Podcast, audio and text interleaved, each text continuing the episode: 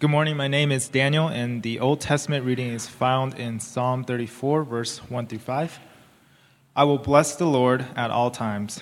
His praise shall continually be in my mouth. My soul makes its boast in the Lord. Let the humble hear and be glad. Oh, magnify the Lord with me, and let us exalt his name together. I sought the Lord, and he answered me, and delivered me from all my fears. Those who look to him are radiant, and their faces shall never be ashamed. The word of the Lord.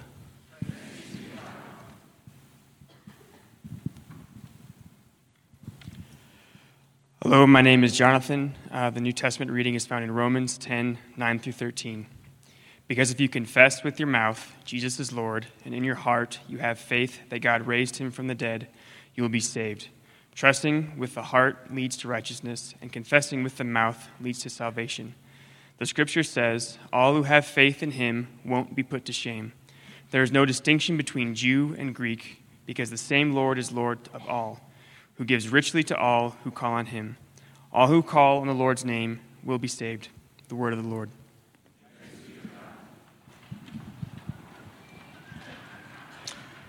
Hi, my name is AD. Please stand for the gospel reading found in Luke 1 21 to 25. And the people were waiting for Zechariah, and they were wondering at his delay in the temple. And when he came out, he was unable to speak, and they realized that he had seen a vision in the temple, and he kept making signs to them and remained mute.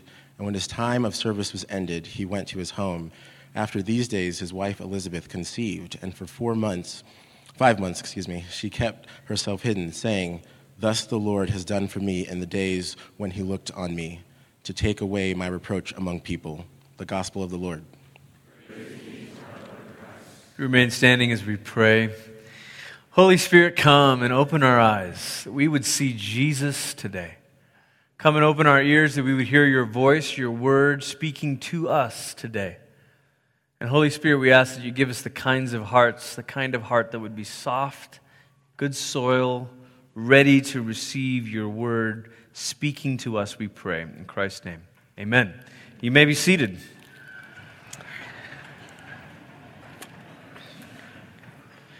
Well, as you've heard, this is the second Sunday of Advent, and if all of this is new to you, Advent is not some kind of a spiritual name, holy sounding name for Christmas, the Christmas season. Uh, it's actually traditionally a separate season, a season of anticipation, of preparation for Christmas. And then the Christmas season uh, begins at midnight on December 25th and goes for 12 days all the way through January. So Advent is a chance for us to talk about longing. It's a chance for us to talk about waiting. It's a chance for us to talk not just about Christ's first coming, but about his second coming. Now, ordinarily, we'd line up our, our sermon series to kind of line up with each of the weeks uh, in Advent, but the way that it worked this year is that on last week, on the first Sunday of Advent, we were closing one series, ending one series on hearing God, and then today, on the second Sunday of Advent, we're beginning a series uh, called Great Expectations. Now, I don't know how many of you have read the Dickens novel by the same title, but I assume that at least a few of you have. Um, and we'll refer to it just a little bit here and there today. But if you haven't read it, uh, it's the story of an, of an orphan child named Pip, or nicknamed Pip. And uh, he, he, he's a poor boy, and he, he's being raised by his aunt and uncle. His uncle is a blacksmith. And somehow, through these arrangements, he meets this lady named Miss Havisham, who's a very strange, odd lady with considerable wealth, but also some very eccentric behaviors. And she has this girl with her named Estella. And young Pip falls in love with Estella, and there's this arrangement that's been made that he's supposed to come and be her friend, and then he thinks, well, maybe there can be more. He's got an apprenticeship paid for in, ex- in, exchange for this arrangement, an apprenticeship to his blacksmith uncle, but that career is not really one that he was hoping for. And so then he discovers that he's become an heir to a great fortune. And uh, the result of this fortune means that he can now move to London, train how to be a proper gentleman, and become this man that was going to inherit this wealth. In the old English way of saying this was to say that he was a man of great expectations, a man of whom now something was expected, a man who could begin to expect something of his life. And so the phrase itself has to do with our expectation of a future, a future about our own life, maybe a future about your destiny or, or how things are going to turn out for you. Expectations are a really good thing. They're kind of why you get out of bed in the morning because you expect something of yourself. I am going to close a deal today. I am going to round up clients today. Maybe on a, on a lesser motivated Monday, it's at least others' expectations of you that get you out of bed that day. You're like, well, someone needs breakfast, so I'll go down there and, you know, put the kettle on or whatever, because I've got to. Expectations can be really good. But there's an ugly side to expectations, isn't there? The ugly side of expectations is when you fall short. What happens when you fail? What happens when you fail to meet them? Now, if it's just a failure to meet someone else's expectation, you could rationalize it and say, well, they were unfair to have those expectations of me anyway. Why would they think I needed to show up to work today? You know, it's like that. It's like that YouTube video of millennials in the workforce. Apologies to all millennials, but uh, the video was sort of lampooning millennials a little bit, and, and the boss comes to the young worker and says, you, "You've missed the deadline for the project." And the young um, employee looks at the boss and says, Well, you forgot to remind me of the deadline. And the boss, Oh, I'm so sorry. Yes, you're absolutely right. It's all my fault, you know. So we can, when we fail expectations, we can always displace the blame. So that's somebody's unrealistic expectations. But sometimes we fail our own expectations of ourselves. You know, part of the reason it's glorious to be young is when you're young, all you have is potential. You have the possibility of, I could do this, I could do this, I could make this much money, we could have this kind of a, everything is before you. But a funny thing happens as you get older. You're left with no longer potential in life ahead of you, but you're left with the reality of what is and the questions of self doubt that begin to creep in, and you say, Is this it? Is this it? Can I, have I hit the peak? Is, is this as good as it's going to get? Is this the max? Is this it? It's much better to have potential, much easier. I remember as a young boy growing up in kind of Christian environments, you know, people would say, Oh, the Lord is going to do this through your life, and the Lord is going to use you in this way. And it's just so wonderful to hear those things in your teenage years. But then as you get on into your 30s and then into your 40s, you start to think, Have I hit it? And what if I haven't? What if I didn't realize the potential I thought I had? What if I've failed my own expectations of myself. There's a word that we use to describe the feeling of falling short. The word is shame. Shame is a word that, that we often that's used to describe the feeling that we have when we fall short of an expectation. Maybe someone's expectation of us, or maybe our own of ourselves. There is the sense of, I have failed. I didn't measure up. Maybe even literally, you know, maybe, maybe you were like me when you were younger. You thought, man, I'm, someday I'm going to be 6'4, I'm going to be a baller. And then it didn't happen. You're 5'8 and not a baller. Uh, you, you don't measure up literally. The result is a sense of shame. Our text this morning is found in the Gospel according to Luke. And because we're playing a little bit with this word expectation, we're going to look today at a woman who would become expectant, a woman who would become pregnant. We, we use that phrase. She's expecting. Luke 1, verse 5, we, re, we read this a bit last week, but let's just recap. In the days of Herod, king of Judea, there was a priest named Zechariah of the division of Abijah, and he had a wife from the daughters of Aaron, and her name was Elizabeth. Elizabeth. Elizabeth, who comes from the family of Aaron. Elizabeth, whose legacy was priesthood. Elizabeth, whose legacy was a family who had seen the greatest era in Israel's history Moses and Aaron and the Red Sea and Passover and the wilderness, all of this stuff. Elizabeth comes from a legendary family. And they were both righteous before God, walking blamelessly in all the commandments and statutes of the Lord. But they had no child because Elizabeth was barren. Could you imagine what it was like growing up as little Elizabeth? Could you imagine the stories in her home that she heard that happened? Could you imagine as a young girl knowing that there was this promise that God was going to rescue his people? Could you imagine the day when her parents arranged for her to marry Zechariah? Could you imagine the whispers around the wedding ceremony where people said, Elizabeth and Zachariah, is this a power couple or what?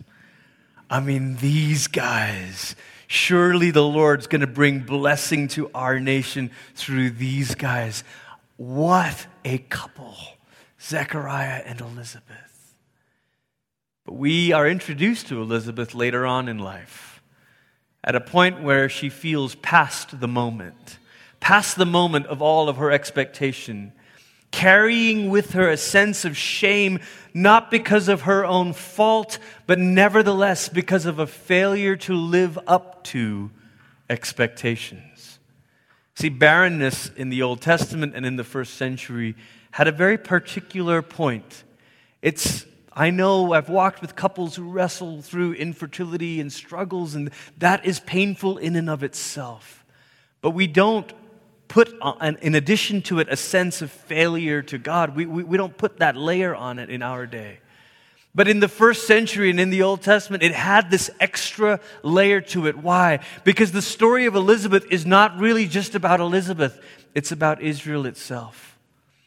It, Elizabeth, in her story, is embodying the very story of Israel. See, Israel was supposed to carry the Messiah who would bring blessing to the world. Israel was supposed to be the, the family through whom God would bless all the nations of the world. And yet Israel found themselves waiting again and again and again. Is it now, God? Is it now, God? No, it's not now. Is it now, God? No, it's not now. And so the story of Elizabeth's barrenness in her old age is really an emblem, a picture, a metaphor for us of the whole ache of the nation of Israel, saying, We thought something was going to come from us.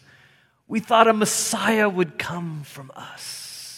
We thought the world would be put back together again through us. If you read the Psalms, there are songs about how through Zion peace would come to the world. Instead, Jerusalem itself was under the rule of Rome. How could this be? In fact, one of the commentaries I read this week said that every Jewish girl dreamed about getting to be the mother of the Messiah. Wasn't that the promise in the garden that it would be the seed of the woman through whom the serpent's head would be crushed? And so every time there was this barrenness, it was not just the disappointment or the pain of not becoming, uh, not being able to bring forth a child in the world, but it represented a dashing of spiritual hope. It said, no, no Messiah, no Savior, no answer, just more. So Elizabeth's barrenness is a picture of Israel's disappointment, and really, in one way, a picture of the whole world's disappointment. The whole human race, fractured, broken, a world fraught with violence, asking, God, is it now that you're going to act? And you can't help but feel that the moment has already passed. It's over, isn't it? We're getting too old. We've missed it. It's over. It's over. It's over. But the story doesn't end there. Verse 11, and there appeared to him, Zechariah, when he goes in to do his duty serving as the priest, there appeared to him an angel of the Lord standing on the right side of the altar of incense. And Zechariah was troubled when he saw him, and fear fell upon him, which is a little clue that the angel, that maybe angels don't look like that Renaissance art drawing of fat, chubby babies with harps, right? Because Zechariah sees an angel and is terrified. And as creepy as those chubby babies may be, they're not terrifying. But the angel said to him, Do not be afraid, Zechariah, for your prayer has been heard, and your wife Elizabeth will bear you a son, and you shall call his name John, and you will have joy and gladness, and many will rejoice at his birth. For he will be great before the Lord, and he must not drink wine or strong drink, and he will be filled with the Holy Spirit even in his mother's womb. Wow. Filled with the Spirit, even in his mother's womb. Skip down to verse 21. Zechariah has this whole dialogue with the angel, and, and he says, How am I going to know this is true? And the angel says, Okay, you want a sign? Here's your sign. You ain't going to be able to talk until the baby's born. Verse 21 And the people were waiting for Zechariah, and they were wondering at his delay in the temple. And when he came out, he was unable to speak to them. And they realized that he had seen a vision in the temple, and he kept making signs to them and remained mute. And when his time of service was ended, he went to his home. I'm trying to imagine the comedy of this moment. Zechariah finally comes out. The people are worried. They're thinking, what, what took him so long? They're like, dude, what happened in there? And he's like, mm. And they're like, yeah, don't understand what you're saying. And he's like, mm, mm, angel. Mm. And they're like, this is kind of weird, but we'll go ahead and just let you go home now. Now Zechariah has the unenviable task of convincing his aging wife of what the angel has said to him, which is a task to do, and you can't use any words. Mm, mm, mm, mm, mm, and she's looking at him like, You stay the heck away from me. No, what's the matter with you, old man? But it ain't happening tonight.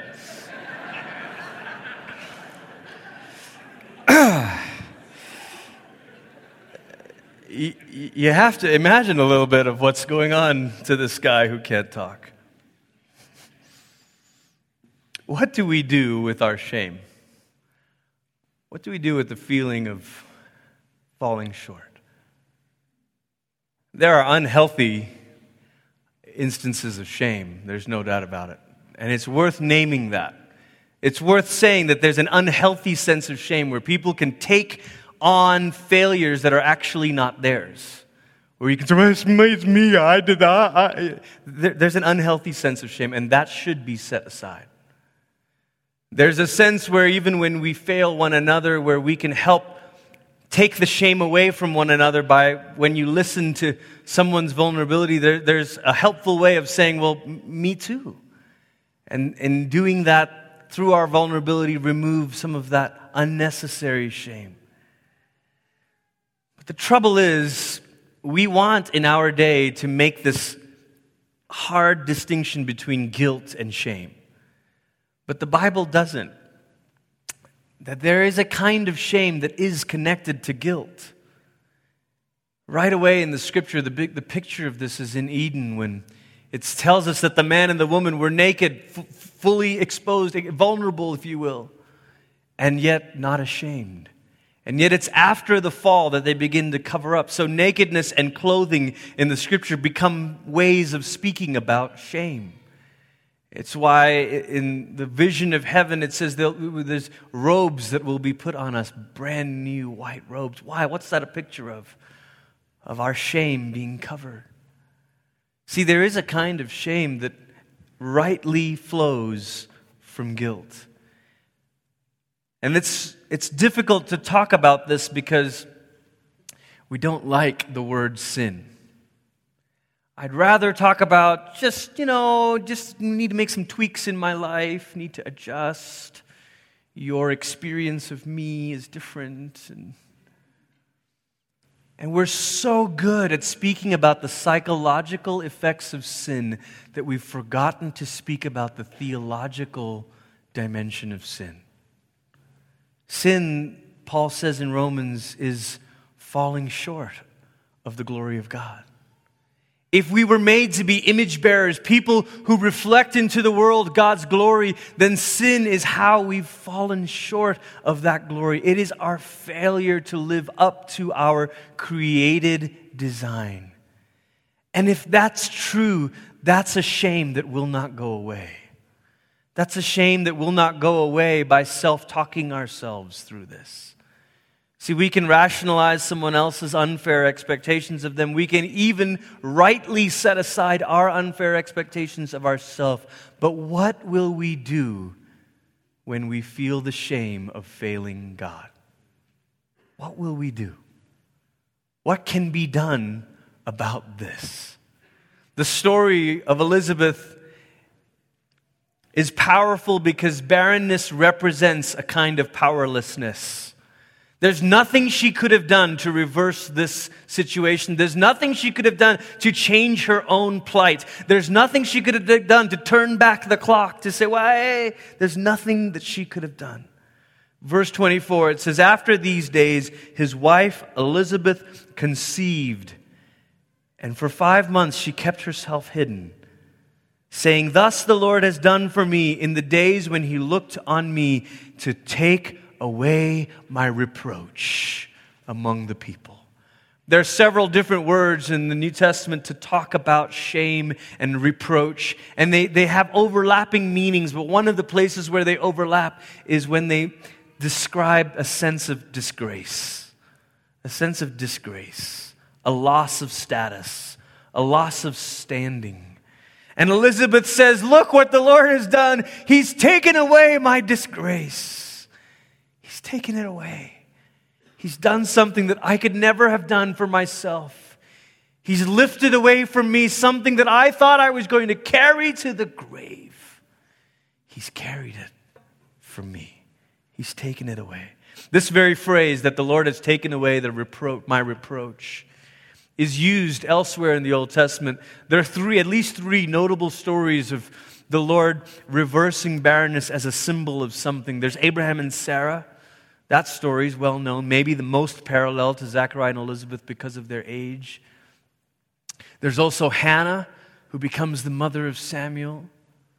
But there's also this story of Rachel. Remember Rachel? Man, if you don't think the Bible has anything to say to messed up people, you should really read the Old Testament.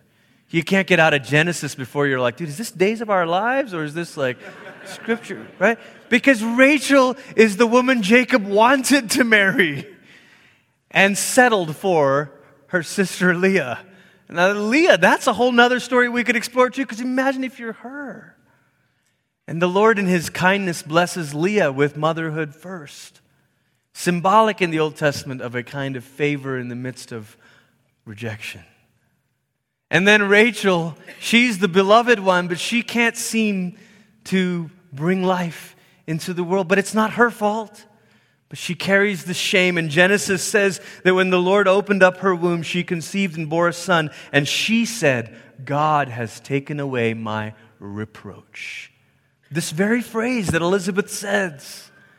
It's almost like Elizabeth is saying, God, you've done it again. God, you've done it again. People who were covered in shame, people who found themselves stuck in disgrace, you've done it again. You see, when God arrives, everything begins to change. Everything begins to change. The beautiful thing about the Elizabeth story is she's not even the mother of the Messiah but she's connected to the story. And this is what God does is he shows up and even people at the edges get to get to be changed. Even people on the fringes of the story experience the power of his arrival. The Lord in his mercy takes away our shame. The Lord in His mercy takes away our shame. If you read the song of Zechariah that follows in these pages, he sings about the mercy of God. He sings about the forgiveness of sins. He sings about this beautiful act that the Lord in His mercy takes away our shame. You see, in a way, the bad news is worse than we feared. The bad news is worse than we feared. We can't just do some tricks with words and positive thinking to, to get us away from the sense that we've fallen short of God. We can't. It's worse than we feared, but the good news is better than we hoped. The good news is better than we hoped because when Jesus arrives, it's not just blessing for a few, it's blessing for everyone. You remember our New Testament reading from Romans where Paul says, Look, all who put their hope in him will not be put to shame. This salvation is for everyone, not just for Mary, but for Elizabeth too. And not just for them, but for all of us. The Lord, in His mercy, takes away our shame. What is it? What is it in your life that you look at and you think, I can't erase that? I can't undo that. That happened. And no amount of convincing yourself, well, I was yeah, kind of a victim of my own. Maybe. But maybe even in one iota, there's a sense of saying, and yet, and yet there is guilt connected to this shame. What is it? Maybe for some of you, it's decisions in, in a previous era of your life. Maybe for others of you, it's parenting mistakes. You think, what did I do? What have I? Uh, a place of shame. Could you see this morning that the Lord in His mercy has come to take away your shame? That you no longer have to carry this.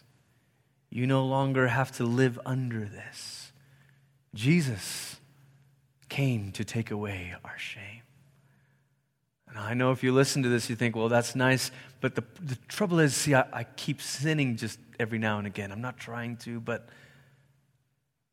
And when you say, Glenn, that, that he's coming again, frankly, I'm scared out of my mind. Because his arrival doesn't sound like good news to me. It sounds like a fearful thing. I, I, and may, maybe you're that kind of person that any talk about the second coming conjures up images for you of Jesus coming and saying, busted. And you're like, oh, I'm still not, I still don't have it together. I still haven't measured up. I may be better than what I was five years ago, but man, I'm still short. Man, I've still fallen short. John, the beloved, elder of his church, wrote to his congregations late in life the tradition is that John was so old that they would sometimes carry him out in front of his little congregation and he would say, Beloved, love one another. And then they would carry him out like Yoda, you know. John wrote these letters to his congregations, and you feel the tenderness in John's heart. He knows how quickly we condemn ourselves. He knows how easily we fall prey to shame again. And he's trying to talk to them about Jesus' second coming, but he doesn't want them to greet it with fear. And he says in 1 John 2 Now, little children, abide in him, so that when he appears, we may have confidence and not shrink from him in, in shame at his coming. Little children. I want you to know that you don't need to shrink in shame at Jesus' coming. I want you to be confident. I want you to stand with the saints and say, Come, Lord Jesus, come. Why? Because shame's already been taken away. Because Jesus came and took away our shame, we will have no shame when he comes again.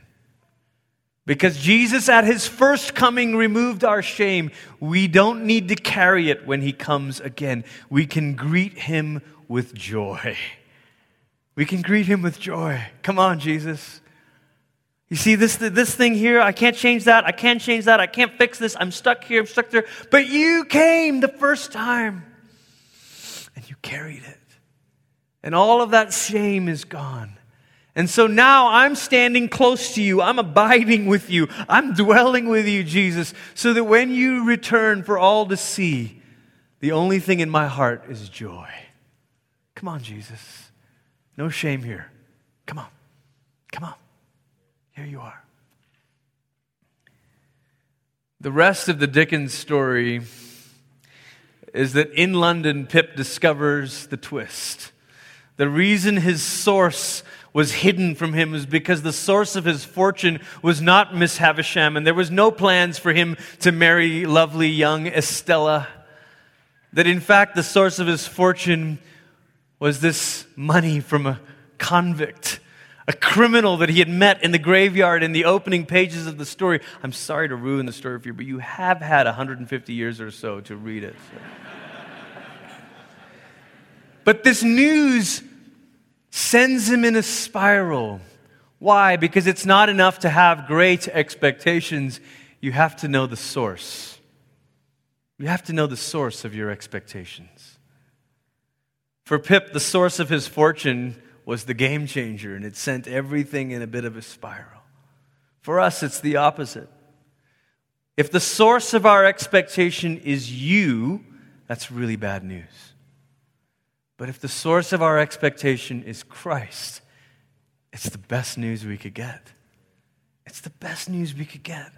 Because now, now, when you know the source of your expectation, you can now know the focus of your expectation. You can now aim it somewhere else. If you're the source, then you're aiming all of your expectation on yourself. And you're going to say, Well, I should have known better. I'm supposed to be a good girl. I'm supposed to be a good boy. I'm supposed to be a grown man. I'm supposed to be better. I'm supposed to be better.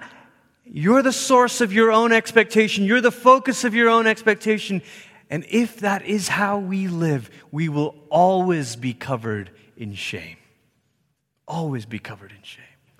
But when you know that the source of your expectation is really Jesus, Jesus who took away our shame, Jesus who is coming again to make it all right, if Jesus is the source of our expectation, then we begin to look to Him. And you know what the psalmist said about looking to Him? Those who look to Him are radiant, their faces never covered in shame. Never covered in shame. When I think about this for me, this is how I imagine it. I stand here and people place expectations on me. This is the kind of pastor you should be. This is the kind of father you should be. This is the kind of husband you should be. And if I stopped there, it would just sit on my shoulders, and I would be the source of everybody else's expectation of me. And I would fail, and I would be covered in shame. But what I imagine doing is when all of those things get put on me, I turn and I place them on Christ. And I said, Jesus, I, I can't be the kind of husband I want to be. I can't be the kind of father I want without you. Without you, Jesus. So, Jesus, all of my expectation is of you. Would you give me the grace that takes away my shame and give me the grace that makes the deepest and truest longings and expectations of our heart come true. We call him the faithful one because he's the only one who never fails. The only one who never fails. This is why, for our greatest and deepest expectations, we look to him and him alone. Amen.